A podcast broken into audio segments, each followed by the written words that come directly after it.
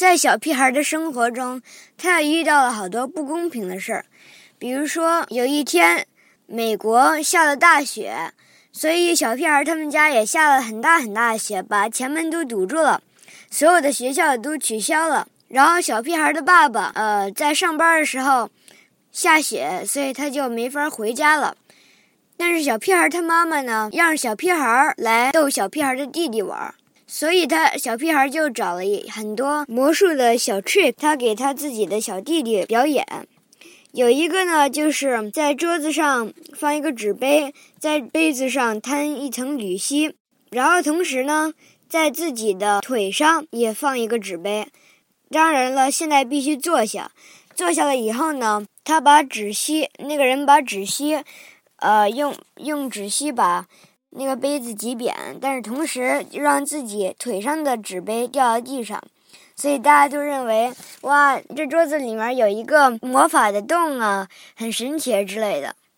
但是呢，他小弟弟呢很幼稚，以为这个魔术是真的，所以他拿女婿，然后下面垫着妈妈的眼镜，跳到桌子上使劲一踩，结果妈妈眼镜碎了，魔术也没法工作。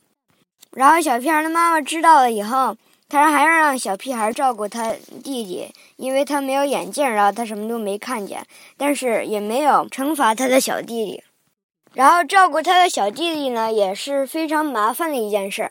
比如说，他弟弟喜欢吃热狗，但是呢，热狗上面挤的芥末酱，呃，应该都是从头到尾沿着热狗长边，从中间挤一条直线。但是呢，小屁孩的他弟弟呢？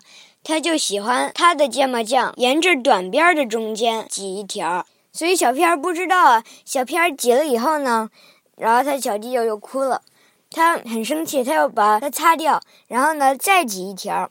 但是他小弟弟还是哭了，所以他要问他妈妈。他就说小弟弟喜欢他的芥末酱这样横着短边中间一条，然后他就更生气了。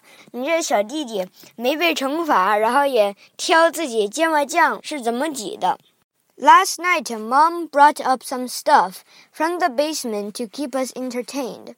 She found a magic set I got for my sixth birthday, and all the tricks were still in it. 这就是小屁孩他妈妈把魔术拿出来了。The first trick worked pretty well, and I had many believing there was actually a magical hole in the table. 这就是小屁孩做完魔术以后，他的小弟弟也相信了。I really wish I hadn't done that trick for Manny though.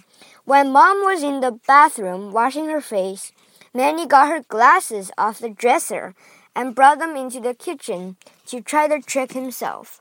就是他的小弟弟自己试一下这个 trick，用他妈妈的眼镜来试一试，然后结果没成功，然后他的眼镜也碎了。所以这个例子的结论就是，小屁孩的生活有的时候也是发生一些很不公平和很累的事儿的。